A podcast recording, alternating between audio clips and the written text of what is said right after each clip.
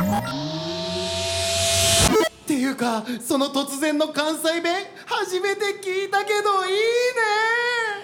AI スピーカーの伊原州五十嵐区伊原えごめんなさい。僕たちはこの空の下つながってるんだから。松手逆にさんのバカ変なエンディング感を出していた。それが僕アベレージでございます。安倍さん作りましたね。どん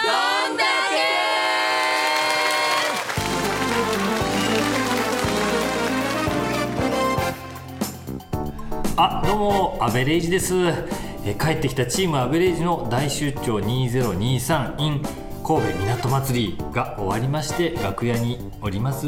えーとみんなどうでしたか？今回の港祭りの出張イベント。いやーなんか久しぶりのリアルイベントということで、久しぶりだったですね。本当に皆さ2年以上んのだって。うんねあのリスナーの皆さんの顔を見て、うん。あのイベントができるっていうのは本当に幸せでした。嬉しかったね。たくさみんなのん来ていた笑顔だいて本当にありがたかったです、暑い中ね本当にありがたかったです。暑くてね、はい。それでちょっと風も強かったです。そうなのよ。海風っつうのあれ。もしかしたらちょっとその風の音とかあ入っちゃってる可能性もね聞きづらいかもしれませんけどね。聞きづらいところももしかしたらあるかもしれませんけれども、その模様を聞いてねはい神戸の皆さんこんにちは。あアベレージです。はい本当に今日はね天気が良すぎて暑すぎますけど皆さん大丈夫ですか？あの本当に具合悪くなりそうになったりしたらねあの避難していただいて、えー体調を十分注意してみてくださいね。よろしくお願いします。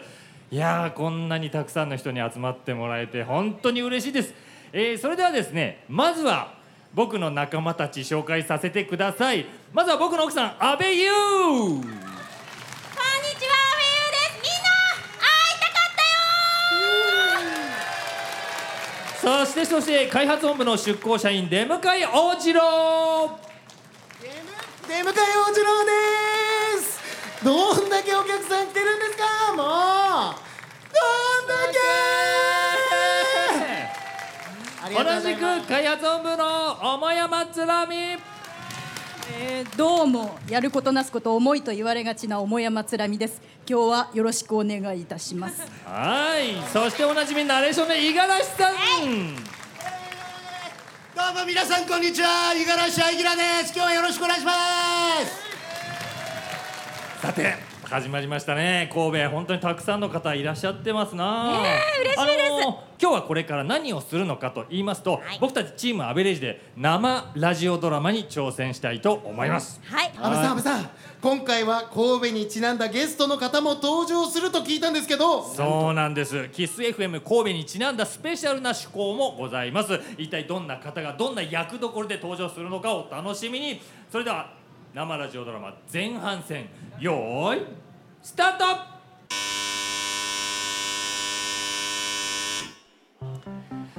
とかくこの世はストレス社会身の回りにはいろんなストレスがありますが中でも最も厄介なのが人間関係のストレス。安倍さん僕もう嫌ですよ。どうしたんだ出迎えなんかあったの？今取り掛かってるプロジェクトに苦手な人がいるんです。苦手な人。プロジェクトを監督する岡田さんなんですけどなんか見た目も話し方も超冷たくて。おい出迎え。お前何なんだよその資料。ダメだよ。これじゃ全然ダメだよ。こんな資料しか作れないんだったら会社辞めちまえん冷たいっていうか五十嵐さんがただボソボソ喋ってるだけみたいな気もするけどまあでも確かにちょっとそっけなさすぎるかもな。なんか血が通ってないというか人間的に冷たそうなんですよね。あでもさ冷たい人もまあいいじゃん。ほら毎日こんなに暑いと。安倍さんもう僕の悩みをちゃんと受け止めてください、ええちゃんと受け止めてるよ。でもほら実はいい人だったりするんじゃないの？第一印象がとんでもなくても喋ってみたら全然いい人だったみたいな人もよくいるじゃん。あ例えばほらあの彼女とかも。どうもやることなすこと重いと言われがちな桃山つらみです。安倍さん第一印象がとんでもないって誰の話ですか？あいや誰だろう。まあ確かにとんでもなく重いとは言われますけど。ああ桃山ちゃん会いたかったよ。どうしたんです？出向井さん。実は君に聞いてほしい愚痴があるんだけど話していい？嫌です。なんで？私出向井さんに幻滅しました。え？出向井さんってあんなに鼻の下伸びるんですね。ビヨーンって。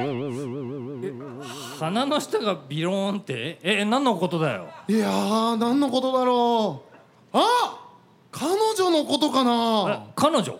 ほら先週関西支社から研修に来た。皆さんはじめまして。大日本ジェネラル関西支社から参りました松田玲奈です。彼女の名前は兵庫県出身の松田玲奈さん。彼女がオフィスに現れると爽やかな神戸港の風が吹いた。出向井さんよろしくお願いします。うんわからないことがあったら何でも聞いてそうかレイナちゃん兵庫県出身なのか。この前兵庫に出張行っただけに親近感湧いちゃうな。私最初彼女は出向井さんのことをたぶらかしてるのかと思ってました。でもそれは勘違いでした。あの桃山さんって沖縄お好きなんですか？ええどうしてそれを？出向井さんに聞いたんです桃山さんといつか一緒に沖縄旅行に行きたいねって話してるって。出向井さんやだそんなことペラペラ喋って。これ私のおすすめの沖縄の観光リストです。よかったらどうぞ。え？私生まれは神戸なんですけど沖縄に8年住んでたことがあって沖縄のことは何でも聞いてください。優しい子じゃん沖縄をきっかけに私たちの仲は急速に縮まりました。そして私は彼女に悩みをすべて打ち明けました。ああ気が重い。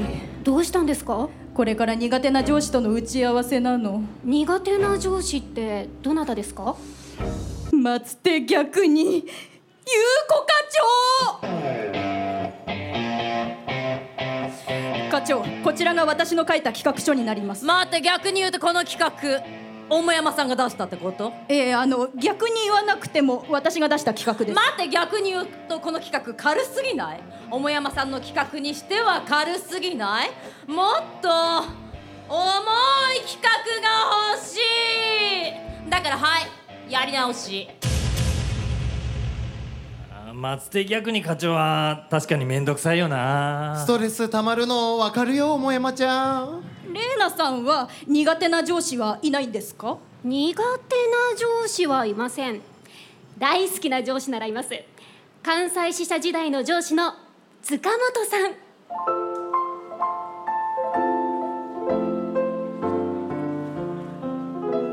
すみれの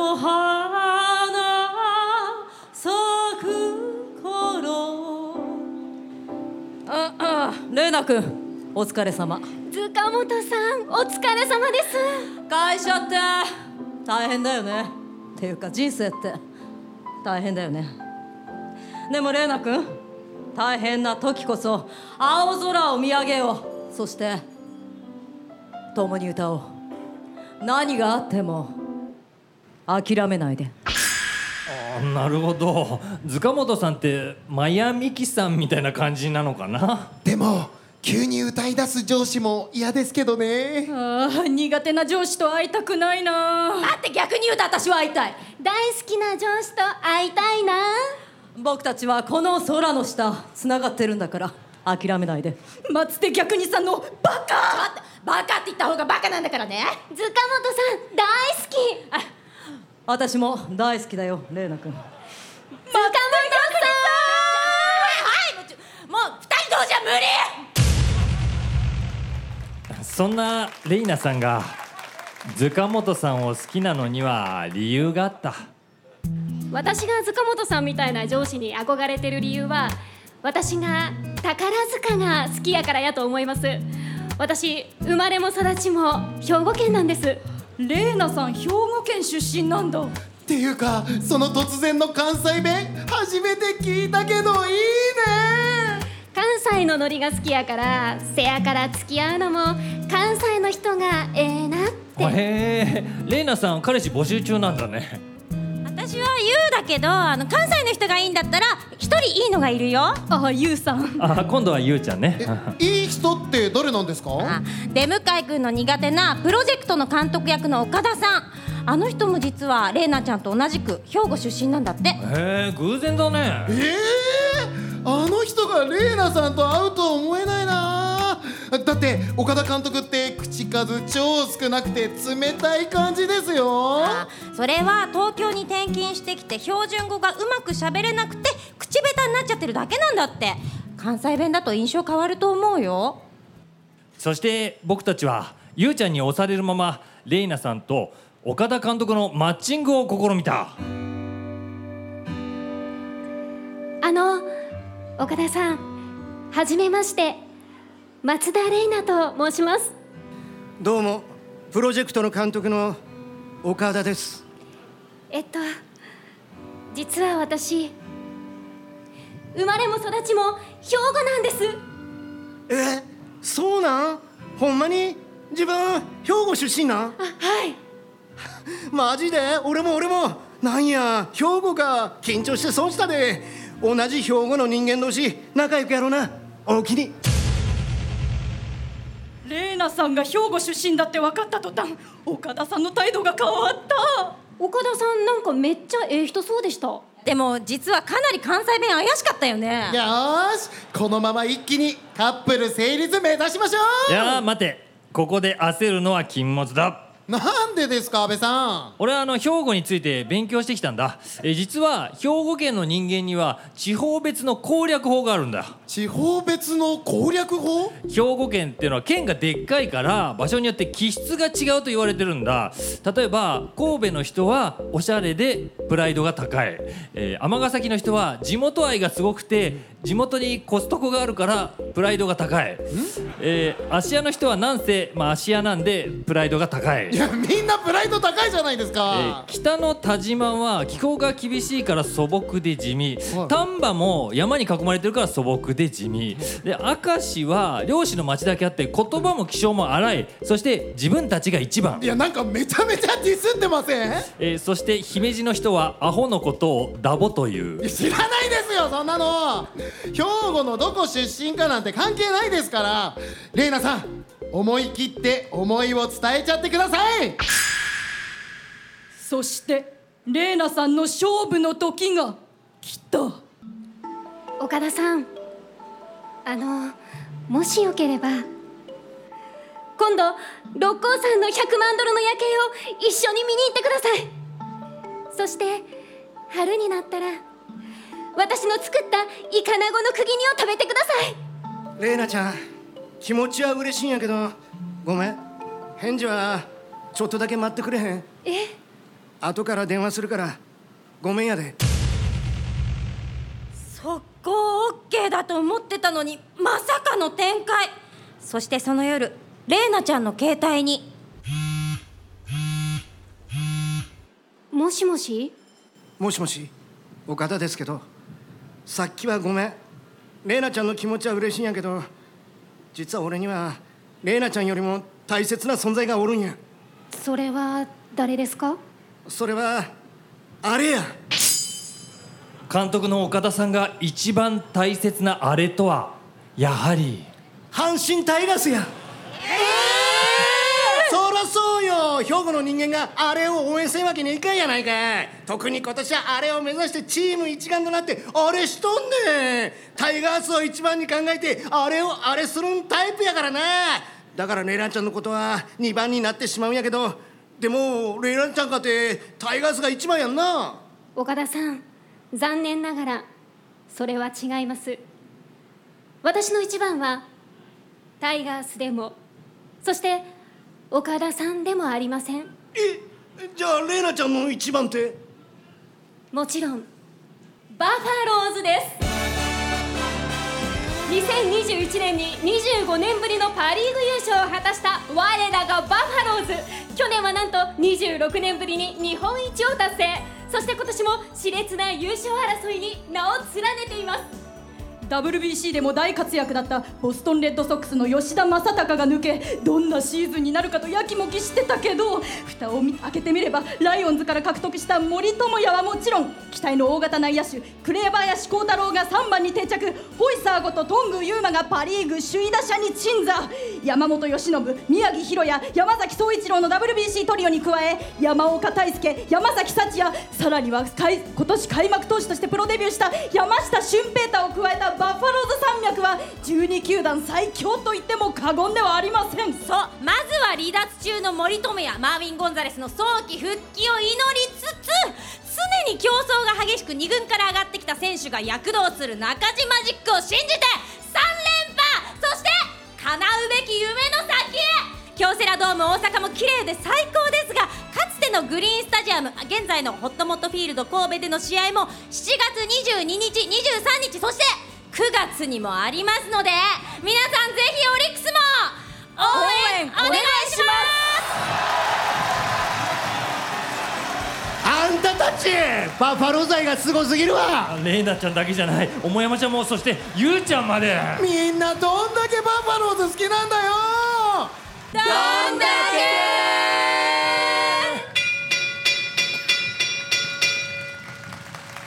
はいというわけで生ラジオドラマの前半戦でお楽しみいただきました。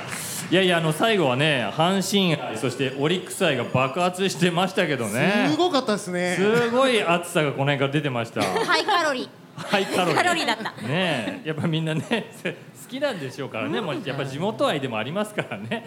さてゆうちゃんの一人三役もね素晴らしかったでしょ？すごかった。ね。でゆうちゃん頑張ってたね。リハーサルで同じだって言われた。あ声低い声ちょっと似てるとか言われてね 散々でしたけど、はい。えーさてではここでスペシャルゲストをご紹介いたします。キス FM のお昼の人気番組ウェーブのサウンドクルーの松田玲奈さんです。イエーイ。いらっしゃいませ。はい、キス FM 神戸お昼12時から2時55分ちょっと前まで放送しています。ウェーブサウンドクルーの松田玲奈です。よろしくお願いします。お願いしますキス FM 神戸さんとアベレージのコラボレーションということで、えー、レイナさん今回初めてこう生ラジオドラマ挑戦してみていかがでしたか、い。やまず学生時代からずっと聞いていたあこのラジオにラジオドラマに出演させてもらえるっていう時点で大緊張ですし。いやー。でこんなのマイクの前に立ったり座ったりするっていうことを知らなくてですね私ずーっと立ちっぱなしだったんですけど。いやいやいやそれはそれでね良かったですよね。うん声がいいね。素晴らしいお芝居でしたし、うん。上手だった。ね上手だったですよね。素敵。素敵な。えあのお話の中であの兵庫の県民性の話僕話してましたけど、そういうことって本当にあるんですかね？どうなんでしょうねまあ私あのアベレージ風に言うとおしゃれなレーナなのでなるほど。まあ神戸。れ 笑うとこですよ。あの おしゃれいなだからね。まあなので神戸イコールおしゃれっていうイメージは納得なんですけど結構安倍さんの話聞いてていやーそうじゃないのになって思われてたお客さん多いと思いますよ、多いかもしれないですね。怒んないでくださいね。えー、それでは、えー、ゲストの松田玲奈さんでした。どうもありがとうございました。ありがとうございましどうもありがとうございました。たキスナーの皆さんバイバイさてさて。それではですね生ラジオドラマ後半戦の方に行ってみたいと思います。お次は一体どんなお話なんでしょうか？はいそれでは目の前で繰り広げられる声のドラマをお楽しみください。よーアクション。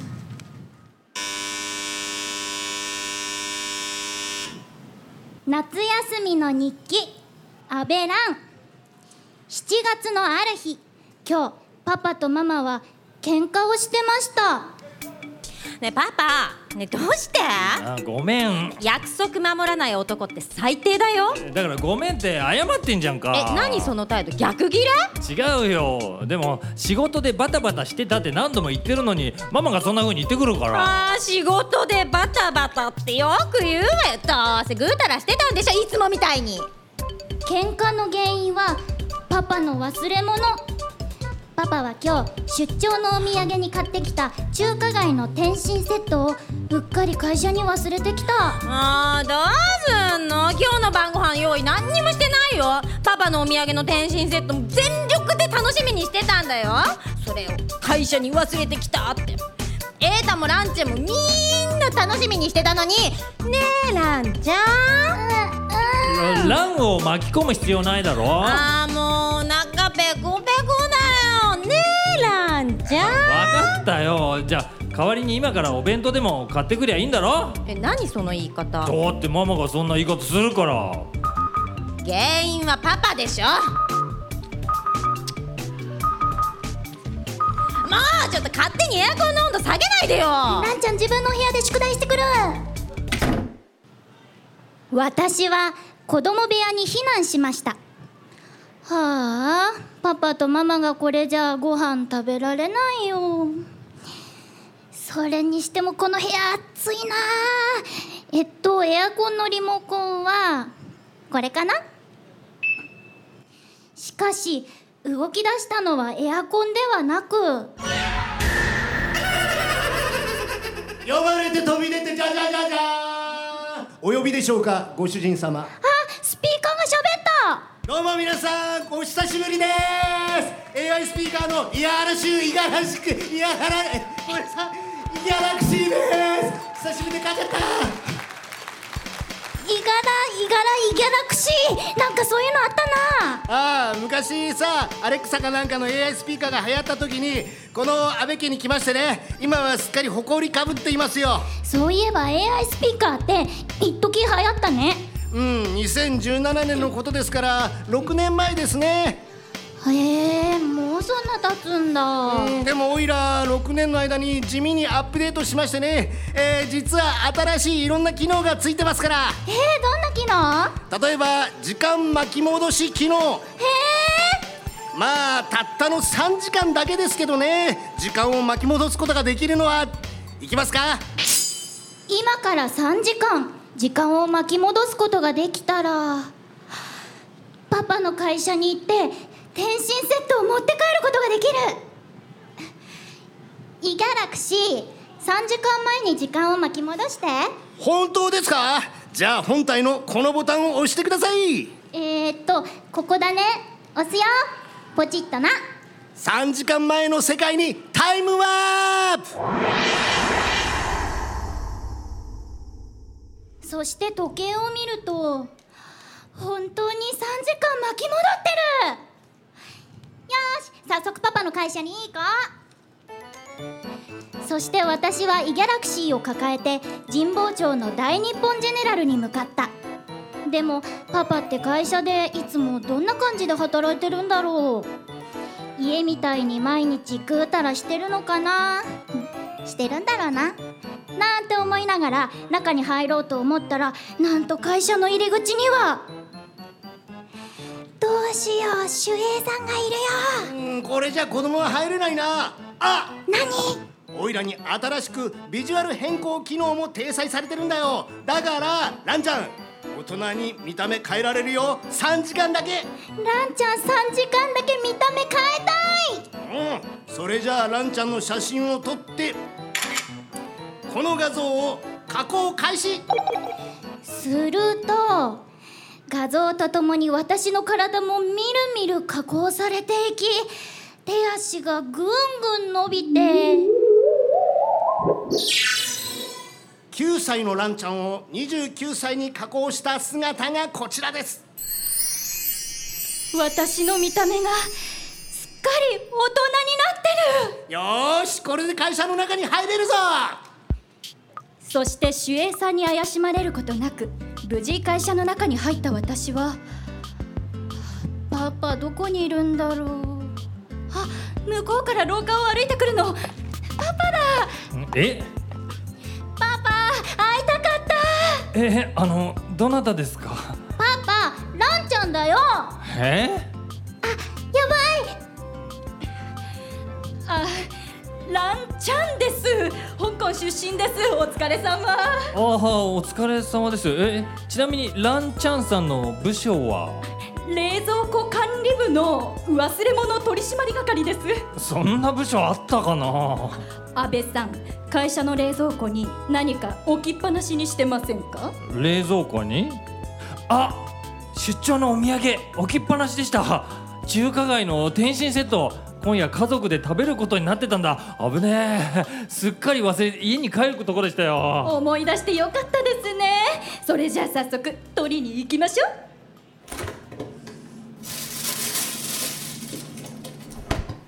これです。お土産の天津セット。ランちゃん早く食べたい。え？いいえあのランちゃんシール貼っときましょう。ランちゃんシール？このまま家に帰れば万事オッケー。これで天津セットが食べられるとその時でした。大変です安倍さん。どうした出迎え？今夜入校のイベントのポスターがこのままじゃ間に合いません。はあ？イラストレーターの人が倒れてしまってイラストが送られてこなくて。これファミリーフェスティバルのポスターなんですけど。おいおいこのイラストの部分が真っ白になっちゃったらとてもじゃないけど成立しないぞ。なんとかならないですかね。そうだな。とりあえず今から俺が先方に頭下げに行くよ。納期が遅くなりそうですって。でも。お前が責任感じることじゃない。上司の俺が何とかするから。やだパパに早くお家に帰ってほしい。え？ランちゃんお絵描き上手だよ。ランちゃん？いいえ。私絵を描くの得意なんでイラスト描いてみます。そしてランは真っ白いスケッチブックに懸命にペンを走らせた。学校の授業で図工の時間が一番大好きなランは絵を描いているうちにだんだんと楽しくなってきた。驚いた表情でパパが自分のことを見ている。絶対に正体がバレないようにパパの役に立ちたい。安倍さんこの方誰なんですか？冷蔵庫管理部のランチャンさんだ。ランチャンさん。いい絵を描きますね。大胆でピュアで迷いがなくてなんていうかまるで9歳くらいの女の子が描いたみたいな。ランチャンさんこれは何の絵を描いてるの？家族の顔です。ああ家族。これがパパでこれがママでこれがお兄ちゃん。そしてこれがランちゃんランちゃん。家族みんないい顔で笑ってる。素敵なイラストだな。これファミリーフェスティバルのポスターにぴったりですよ。よーしできた。俺早速入校してきます。そしてランの頑張りによってアベレージたちは最悪の事態を回避することができた。ありがとうランちゃんさん。あなたのおかげです。いえいえパパの役に立てて嬉しいです。え安倍さん入校終わりました。お疲れ出迎えい。やーしびれました。でも間に合ってよかった。いやでも残念ながらデートには間に合わなかったけどな。え？出迎えさん大丈夫ですか？桃山ちゃん原稿はなんとか間に合った。ああよかった。でも約束の時間に行けなくて本当ごめんせっかくお店ずいぶん前から予約してくれてたのに。そんなのいいですよ。キャンセルの連絡したんで。2人で食べに行くことになってたんだよね中華料理。え？桃山ちゃんに聞いてたんだ。なかなか予約の取れないお店を半年前から予約して2人で楽しみにしてるって。実はそうだったんです。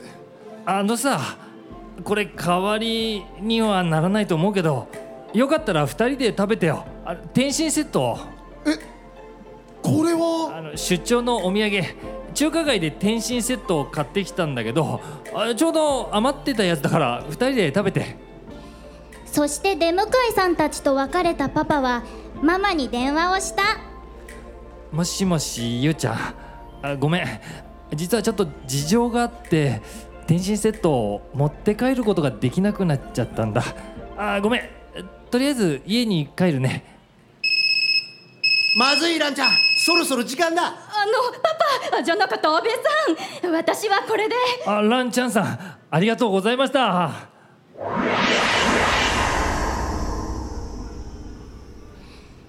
そして3時間経って無事パパにバレずに元の姿に戻った私は急いで多摩川沿いを走って「パパおかえりなさい!おーランちゃん一緒に帰ろう」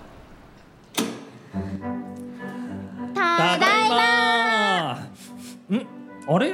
ご飯のいい匂い。今急いで作ってるところあり合わせだけどね。ママ。二人ともおかえり。ママごめん。楽しみにしてた天津セットなんだけど。桃山ちゃんから電話あったよ。今出迎えさんとお土産美味しくいただいてますって。二人で楽しくおうちデートができてるみたいでよかったね。うん。あ天津セット、まあ、私も食べたかったけどでもまた買ってきてもらえばいいか。ごめん。今回は許す。もしあ会社に忘れてきたとかだったら許さなかったけどね。危ない。え？いやなんでもない。あそういえばさっき桃山ちゃんが電話で天津セットにランチャンシールが貼ってあったって言ってたんだけどどういうこと？そしてお兄ちゃんも帰ってきて私たちは家族4人で仲良く晩ご飯を食べました。時間を巻き戻してもやっぱり天津は食べられなかったけどそれでもいい夏の一日でした。あれ？なんか忘れてるな。はあパパの会社にイギャラクシー置いてきちゃった。おいおいらを忘れないでくれよ。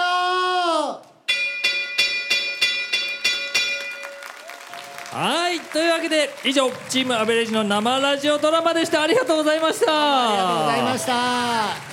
えーさて今日は本当にね神戸で皆さんと本当に楽しく過ごしてきたわけですが、はい。えーそれでは最後にね一言ずつ挨拶をさせてください。じゃあ出迎えからお願いします。はい出迎え大次郎です。皆さん今日は暑い中ありがとうございました。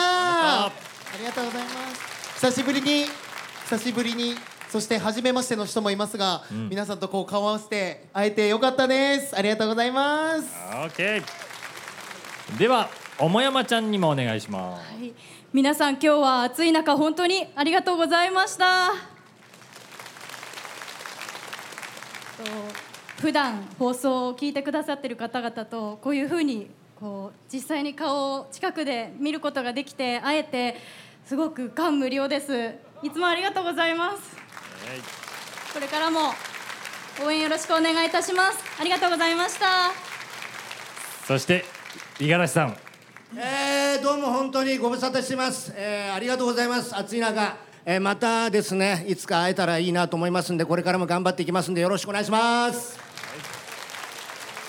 それではバカ妻ゆうちゃん。はい、えー、4年ぶりに皆さんと顔を合わせてイベントができるということで本当に私たち楽しみにしてきました。でも本当久しぶりすぎてあのお客さん来なかったらどうしようってちょっと不安もあったんですけれどももう蓋を開けたらこんなにたくさん私たちのあの声のお芝居を見に来てくだ聞きに来てくださって見に来てくださって、はい。あの本当に嬉しいです、えーオンラインの良さもこの3年4年で、えーじ分かることもありましたけれどもやっぱりこうやって皆さんのお顔を見て笑顔を見て、えー出会えるっていうのはすごく幸せなことだと思います、えーこれからも日曜の黄昏時アベレージを聞いてくだありがとうございました。さいそして極めて平均的な輪が追ったアベレージから。はい、えー、本当に今日は暑かったですね、えー、今もちょっと暑いんですけども本当にこんなたくさんの人に集まっていただけて、えー、ゆうちゃんも言ってましたが4年以上ぶりなので、えー、皆さんの顔を見て、えー、こうしてねラジオドラマができるっていうこの幸せ改めて感じさせてもらいました。まあ、こうしたイベントがまたあどんどんできるようになったらいいなと願いつつね、えー普段の放送の方をまずはしっかりとやっていきたいんで毎週日曜日アベレージ、えー周りのお友達にもどんどん、えー輪を広めていただいてですね、えーこれからもずっと聞いていただけたらと思います。本日は誠にありがとうございました。ありがとうございました。いやー本当に、えーたくさんお集まりで、えー今回神戸港祭りということでね、えーそれからですね、えー今回はあの日産のブースが、えあちらの方にできているということもありますし、そうですね、えー、と車に乗っていただくと、うん。オリジナルのコンテンツここでは聞けないなここでしか聞けないものが聞けますしいろいろありますからね。はい、あとですねグッズの販売の方もやっておりますのでそちらもよろしくお願いいたしますとはい。いうことで、えーまずはお集まりの皆さんそして神戸港祭りキッス FM 神戸にせーのありがとうございました。え、松田さんを。えー松田さんを呼ばなきゃいけないのに、えー段取りを飛ばして変なエンディング感を出していた。それが僕エンディアベレージでございます。えーよくあるパターンなんですけれども安、えー取り返しつかなくならないうちに早く呼びましょうね、えー最後にもう一度、えー改めましてキス FM 神戸ウェーブのサウンドグループ松田で皆さん。ごめんなさいいや改めましてあの、はい。私たちもあの今日集まってくださっている皆さんと同じくまさかアベレージが神戸に来てくれるなんてっていうことにまず感動しましたしその学生時代から憧れていたラジオドラマにこうやって出演させていただけてとてもとても嬉しいです。本当にありがとうございました。こちらこそありがとうございます。ございました。あとすいません。喫茶 FM 神戸、えー日曜日夕方5時からアベレージも放送中ですが、えー私がサウンドクルーをしております。ウェーブも、えー月曜日から木曜日まで12時から放送しておりますのでこちらもよろしくお願いいたします。ぜひ聞いてくださよぜひ聞いてね。お願いします。えー、そして今言っていただきましたけどもね、えー、今日は日曜日ですから、この後夕方5時からアベレージの放送オンエアもございますんでそちらもぜひ聞いていただけたらと思いますはいというわけでチームアベレージでした。どうもありがとうございました。